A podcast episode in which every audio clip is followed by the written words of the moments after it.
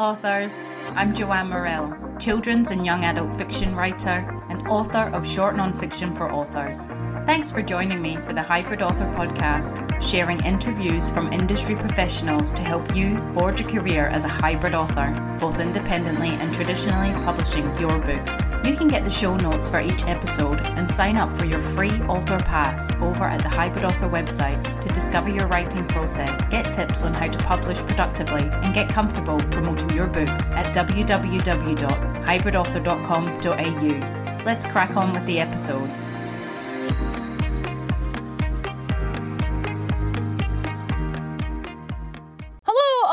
Authors! I hope you're all keeping well in whatever part of the world you reside and listen to the podcast in. Welcome to the very first episode of 2023. Today's interview is with multiple award winning children's author Dianne Wolfer. And Dianne's chatting to us on writing across genres, the publishing industry, and working with different publishing houses, commissioned works and hybrid authorship. And she shares her tips for authors looking to write in multiple areas.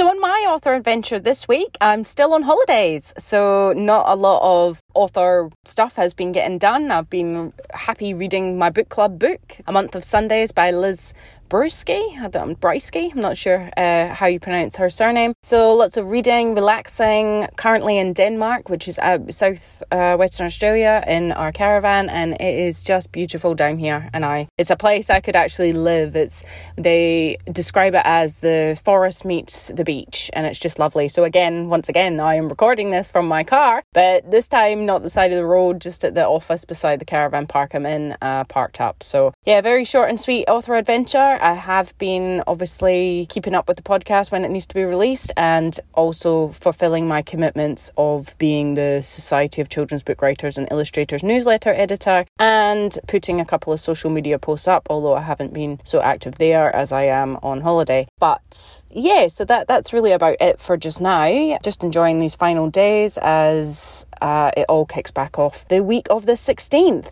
And uh, yeah, I've been making little notes here and there of certain things and trying to really just schedule and orga- organize myself. As if you listen to the last episode, The Lessons Learned, you'll know that going into 2023, organization is my word for the year. So I'll be sticking to that.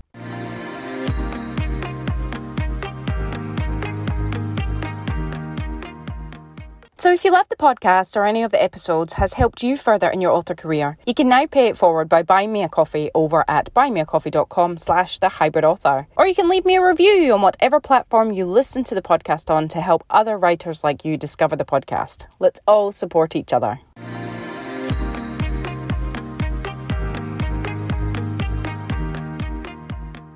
Dianne Wolfer is the award winning author of 23 books for children and teenagers. She is a passionate advocate for children's literature in Australia, using her teaching background to present author talks and workshops at schools and festivals across Australia and internationally. Dianne served six years as WA advisor for the Society of Children's Book Writers and Illustrators, and she currently serves as remote regions coordinator for SCBWI Australia West. Welcome to the Hybrid Author Podcast, Diane. Thanks so much for having me, Jo. Oh, thanks for coming on. You've had a massive, massive career. So we'll start just by you telling us, you know, why the writing industry? How did you come into it? Oh, I think I've always loved writing. I, am one of those people who make sense of the world by writing notes and, and little not, dot points and all the rest of it. So I, when I finished teachers college, I went backpacking through Asia as you did in those days. We lived in Thailand as a child for two years uh, when, from when I was 10 to 12. And so I thought at the time there was a conflict on the border. So I thought maybe I could be useful in a refugee camp or something. So went over, ended up continuing backpacking on to Nepal and then worked. They needed a teacher in a very remote part of Western Nepal, away from where all the, the, the fun trekking and all that goes on. It's a very, a lot of challenging conditions up there. So I took on that challenge. Um, the more they said it was going to be tricky, the more I thought, great, I'll go up there. Um, I was actually teaching the children of, of missionaries who were there trying to make conditions better. So anyway, I was up there for um, about nine or ten months and had plenty of time to to write. And so I just started jotting my short stories. And my first publication was an article when I came down from the hills called "Eating Out in Kathmandu," which at the time there was buffalo meat moussaka and soup with goat's hooves in it and and um, it was also the end of the hippie trail days and there was amazing pie shops everywhere with like you know, massive lemon meringue pies and things for people's cravings. And yeah, lots of things to write about. So that's, I guess then I came back to Australia and started, I joined the Society of Women Writers and started writing short stories. One of those short stories turned into my first book, Dolphin Song, in 95 with Fremantle Press. And that was back in the days when the YA genre was not really, it was just starting a long time ago. Yeah, it was the third YA book that Fremantle Press put out. Yeah, that's amazing. What a story there. As we heard from your bio, you do have 23 books and counting at the moment. Can you tell us, like, what categories do they fall into? Such an interesting, uh, I, I looked myself when we decided on this fun topic, uh, I looked and I started trying to group them. So I actually have got, I wrote them down thought, okay, there's six historical fiction, but one of those is a picture book. YA, there's four, and one of those crosses over to middle grade where there's, say, four. Bio, biographies or STEM, there's two there. Picture book, three, and then the light, the light series, I don't know how you classify that, what, whatever that well might be. Um, and that really started, there weren't many of those kind of unusual picture books that are for any age back when they first one, Lighthouse Girl, came out. Uh, one fantasy, The Shark Caller, which took me 10 years yeah. to get right. That was really hard. Fantasy is such a hard genre. And it's not even true sort of high fantasy. It's really what if there are, you know, in, it's set in Papua New Guinea under the ocean anyway, mm-hmm. in the mm-hmm. ocean. Anthropomorphism, I guess two of them would fall into that boat. Younger readers, there's a couple. Um, and then even like the educational market, I've got five titles that were with Thomson Learning now Cengage. And wow. I know ages ago I heard a very established author saying on the radio, a little bit poo pooing the educational market. But I think, you know, I feel really strongly that many children don't have parents who can will go and buy them books. So really, yeah. school and the library is where they're going to get their books. So the educational market is massively important. Mm, uh, I think absolutely. So, yeah, yeah. So there's so many uh, hybrid kind of ways of doing. Yeah. It.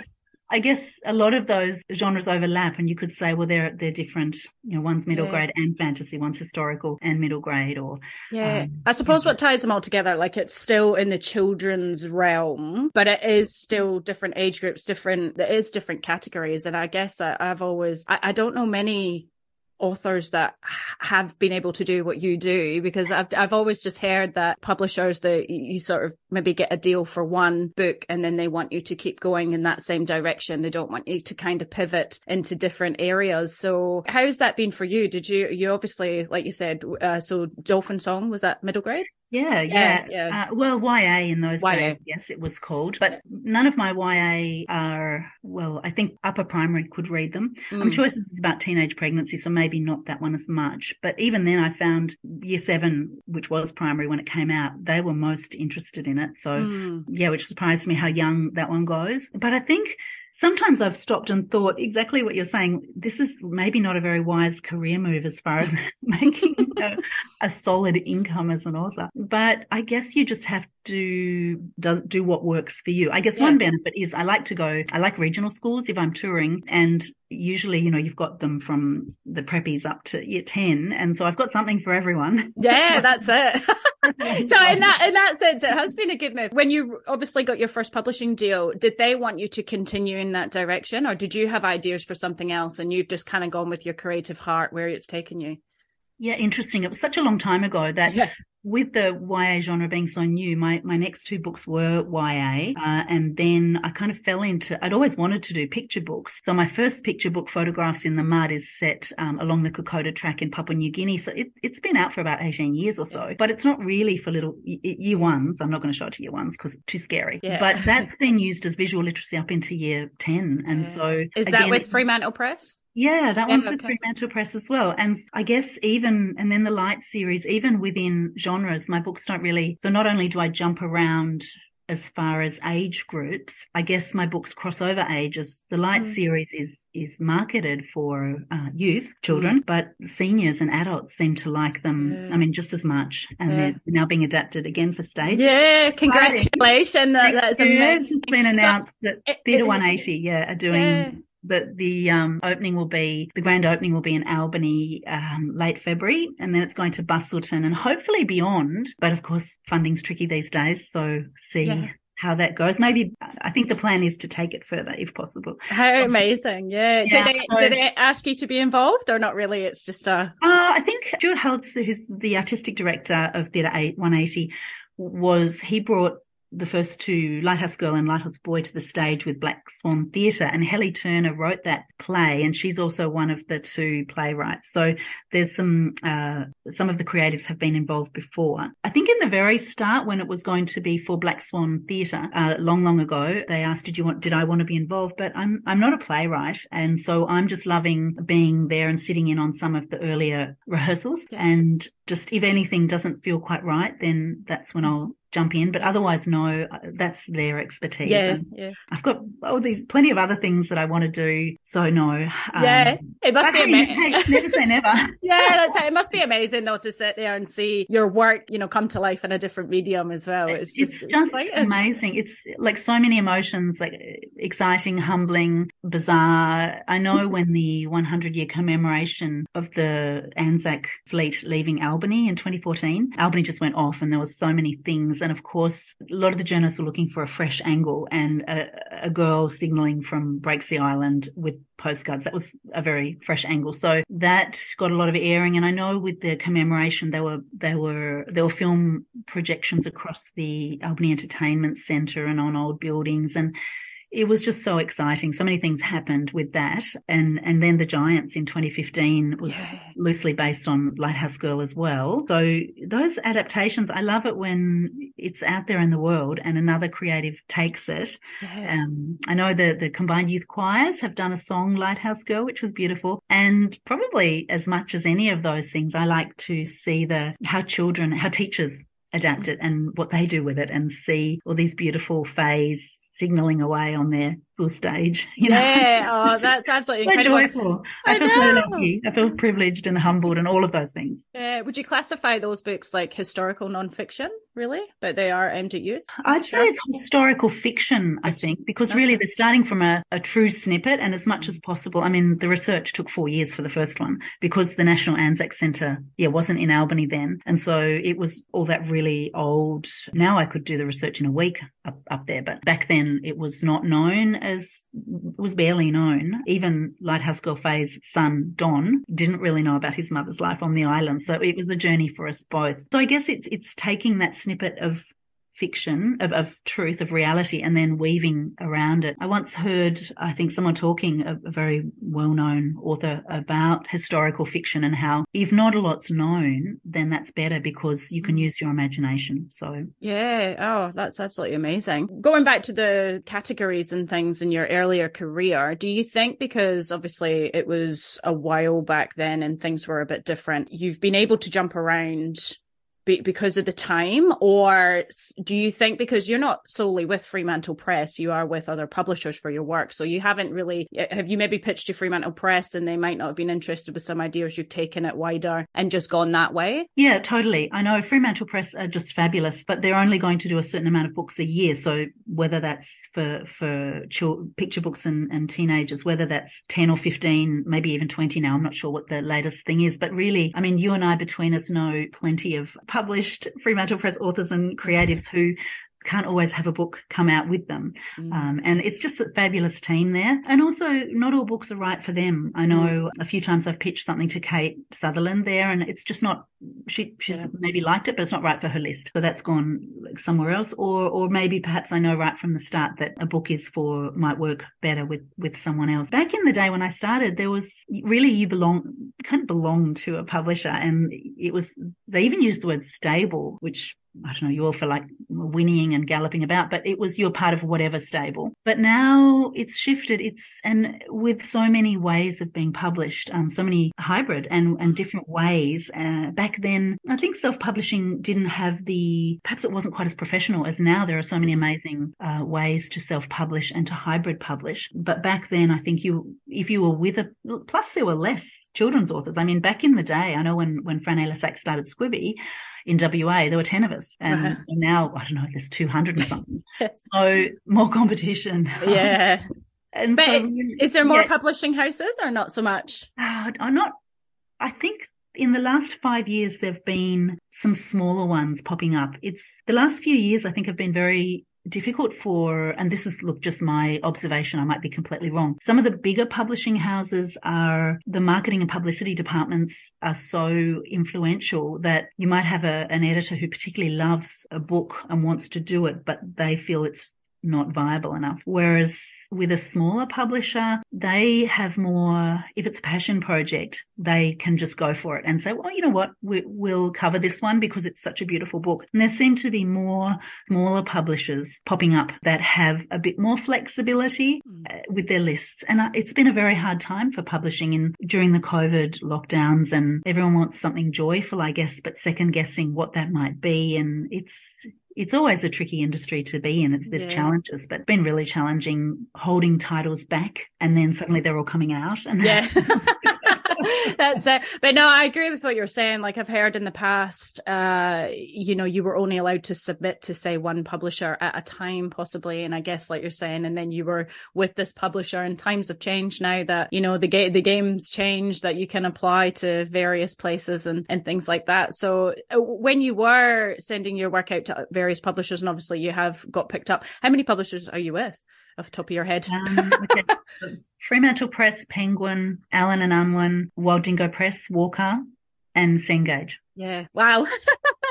yeah, that's that's a lot. Do you explain all the books that you've got out with the other publishers when you're kind of pitching your work to different publishers? Do you say, "This um, is my background. This is what I'm pitching to you"? Does it matter? Does it come into play? Is it any? Well, I, I guess, I guess if you stay around long enough, um, things get easier.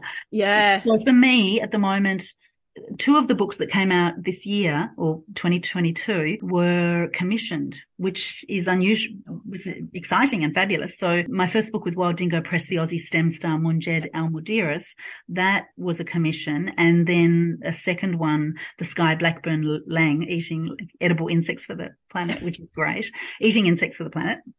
Such a fun topic. Yeah. Um, that was commissioned. And then also my book with Allen and Unwin. So is part of the Through My Eyes Australian Disaster Zones series, mouthful.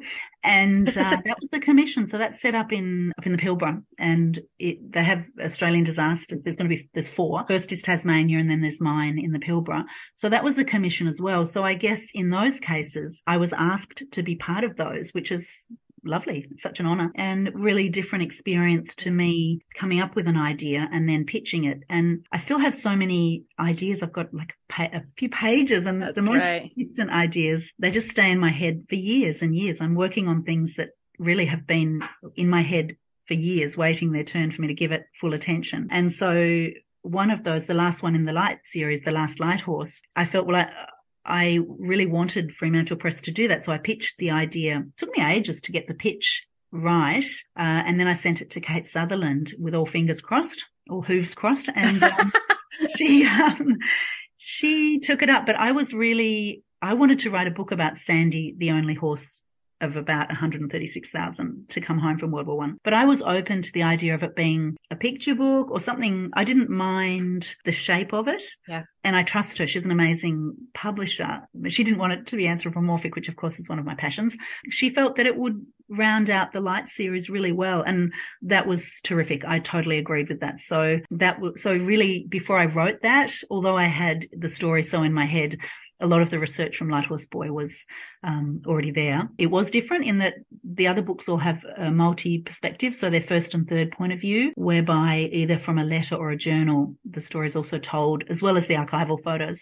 But with a horse, that's not being anthropomorphic. I had to come up with another way to add layers and perspective. So Um, yeah. So basically, I linked Sandy's. I, I, shaped it around the four four men who were really important in his life, and that gave me a, a little bit of a way to add some depth and layers. Yeah, that's amazing. And um, oh, I think it would be every author's dream to get to that stage to be able to uh, obviously still pitch, but you, I suppose, like a debut author or an unknown author, they, they can pitch, but then the publisher doesn't know them very well. They know they don't even know if they can deliver on what they say. So you have credibility, experience to be able to put that forward, and then them trust you as well as getting commissions, which is yeah. fantastic. Absolutely, and, and I I really know how what a privileged position position I am now because for so many years, like for so many years, I don't know, 10, 20, however many, that was my experience. And so I guess if you stick with it, I, am still just as anxious as any new author about a book coming out or being picked up. Um, we so I think it's the nature of being a creative. We maybe, I think Warren Flynn, an Albany author, he once said authors feel, and illustrators feel the world differently or whether there's a, a, sensitivity that you're more raw to it or, or something along those lines. And that resonated for me in that I don't know any of my author, creative, illustrator friends who are not anxious, sensitive, worried about you know, it's just how we are. And I, it's, well, it's just such, yeah, well, I just think it's such a personal thing though, you know, it's really putting out yourself out there, out into the world for people to have an opinion. And it's, it is bloody scary. Exactly. Good or bad. yeah. And it takes a lot of, of bravery and courage to do that, particularly if you're new to it mm. and you, particularly if you're working full time at something else and you're new to it, to just keep plugging away is really hard and you really have to keep geeing yourself along and, and yeah. believing in yourself and joining groups that are supportive or having a, a, critique buddy and those kind of things are really helpful i think. Yeah it's hard it's hard when you get rejected quite often and then you're just like oh gosh it's uh, yeah it's hard not to take it in and but you do you end up growing a thick skin. But where the position you're in now you have worked hard to get there so well done.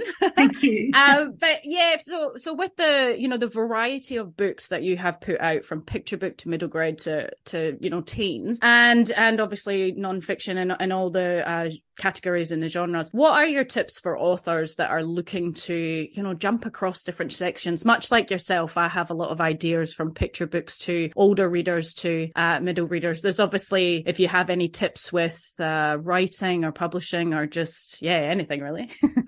I think that probably one that is really important that I don't always follow myself, but I am aware that I should, is don't send it out too early. And it's very frust- it's very hard when you've put your heart and soul and you've already spent a year or two on the idea and you just want to get it published. You just want to get it in the hands of readers. You want to get it out of your life so you can go to something else or, or, you know, share that. But so often it's not ready. In my case, anyway, there's probably authors who, who do all that in their head. For me, it's like 100, 200, however many drafts of just really trying to make it as, as good as possible, um, or ready to go out the door. So I think be patient. I'm not, I know, but yeah, there, there's, my, there's my advice. But I really just do the drafts, do the work, let it settle. So I'm always working on at least three things, five, ten, in various, you know, my, I've got two pages of ideas that jostle around and, and they're in different formats and, and just in different files in my study. So depending on which one is annoying me the most or which one I feel the world is ready for, there's some stories that won't ever be published because for whatever reason the world shifts and, and the market's not there. But that doesn't mean I haven't grown as a author by trying to make it shape shape it. So I think don't self doubt, don't question yourself too much. Just get to the end of your story and let the shape settle. You could say the shark caller, for example. That is I don't even know what genre that is. It's adventure, it's fantasy, but not high fantasy. And I really just let that find its own way. And um, probably if I hadn't been doing the, the, PhD, which was looking at animal voices and anthropomorphism, it'd still be not finished. Mm. But because I'd nominated that as one of my creative projects, I had to finish it again. So really, I think get to the end, get to the end, and then put it aside, go keep a copy, of course, on your computer, and then go back knowing you've got a copy and just try it in different ways. Try it as a, as a middle grade, as a picture book, as a poem, you know, try it in different ways and let it settle. Uh, share it with a trusted friend or writer buddy and then come back to it again and again. Don't send it out too early.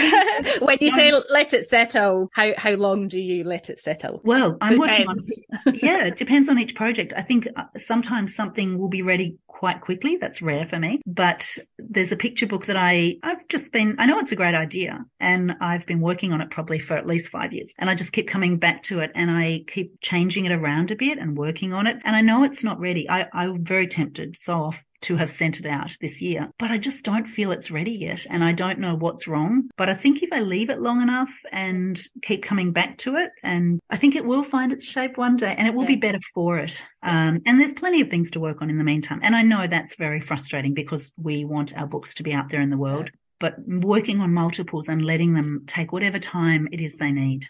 Yeah, no, that's fantastic advice. I really, I really appreciate that. No, thank you. So obviously you have had this extensive career and, you know, you know what you're talking about. You know what you're doing after so many years. I'm not sure that I do actually.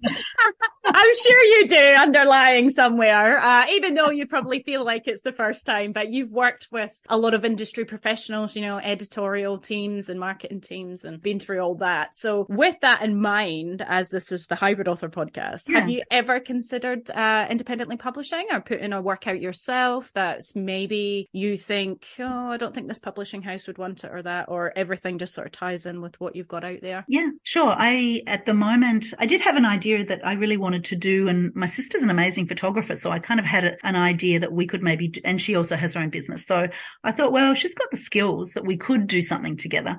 Um, there's, there are so many ideas that might not fit a mainstream publisher. And so I certainly wouldn't say no to doing that. At the moment, I've got a few things that I think I hopefully can place with a publisher, but I'm certainly not at all. Um, and the work it's changing so quickly. Five years ago, I would have said no. Yeah. But now there are just so many great options and ways of doing that. I'm not. I just feel as if I don't have time to write down all yeah. my creative ideas, and so the the people who know me know I'm a bit of a muddlehead. So I don't know if I mean I am a, my own business, yeah. but whether that's the side of me that yeah, I'm not Wendy Binks, say who's an amazing.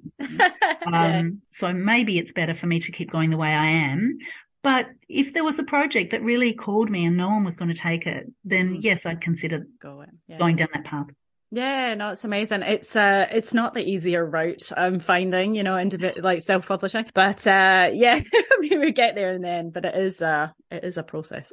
and I think what you're doing is brilliant in that it, by by doing this pod, podcast, and now I know you've you know joined up to to be a SCBWI on the committee, and those those are the ways. So for like basically people know you now, and mm. so they know that you're really passionate. They know you're active in the community, and that you know you're doing the hard yards to get involved and give back to the community. Yeah. So publishers really respect that, and I think your name gets known, and I honestly think that's a really good way way for other people to get involved with a writing community, volunteer, you know, CBCA, do yeah. that, do it all. And then people embrace you. It's it's mm. a friendly community, children's literature. Yeah, and, yeah. and it's um as we said before about uh you know taking the knocks, and it can be hard to keep chipping away, being amongst your people. And uh, I get so inspired going to the the the workshops and the author talks and the launches, and just being around people with the yeah. general same interest as myself, and, and it keeps yeah, you going. it does. And every time I go to a workshop or a launch, I learn something every single time.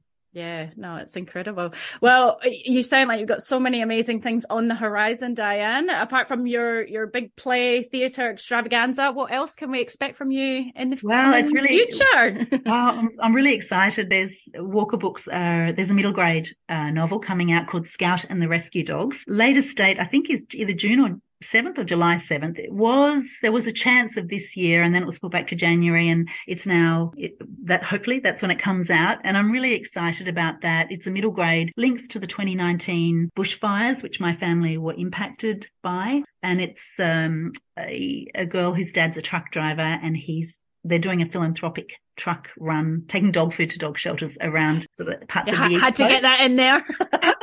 That's really exciting. I know, I know. Um, and there's also um, a very well-known WA dear friend of mine and I who I'm not sure that all of the T's are crossed on the contract, but we will be doing a picture book together and I can't wait to work with her. It's going to be a wild ride. oh, fantastic. Well, huge congrats on all your success you. so far. And thank you so much for sharing your time and expertise with us. Can you tell us where our listeners, where they can find you on and offline, all your books and media and everything? Yeah, sure. Um, thank you.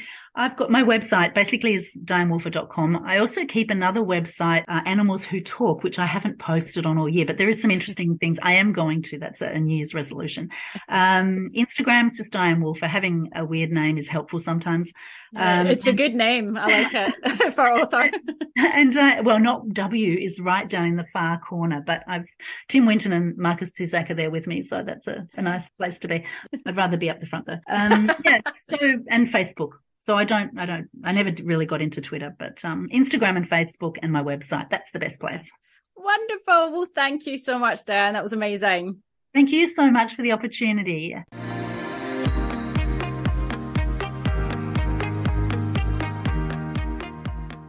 So there you have it, folks, the truly inspiring Dianne Wolfer. And if you haven't already, go and check out the wide variety of Dianne's books, as she is a fabulous writer.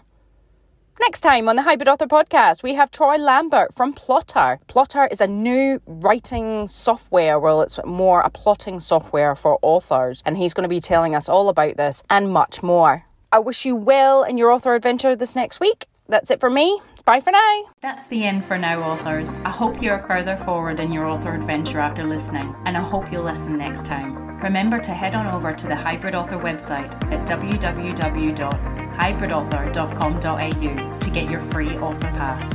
It's bye for now.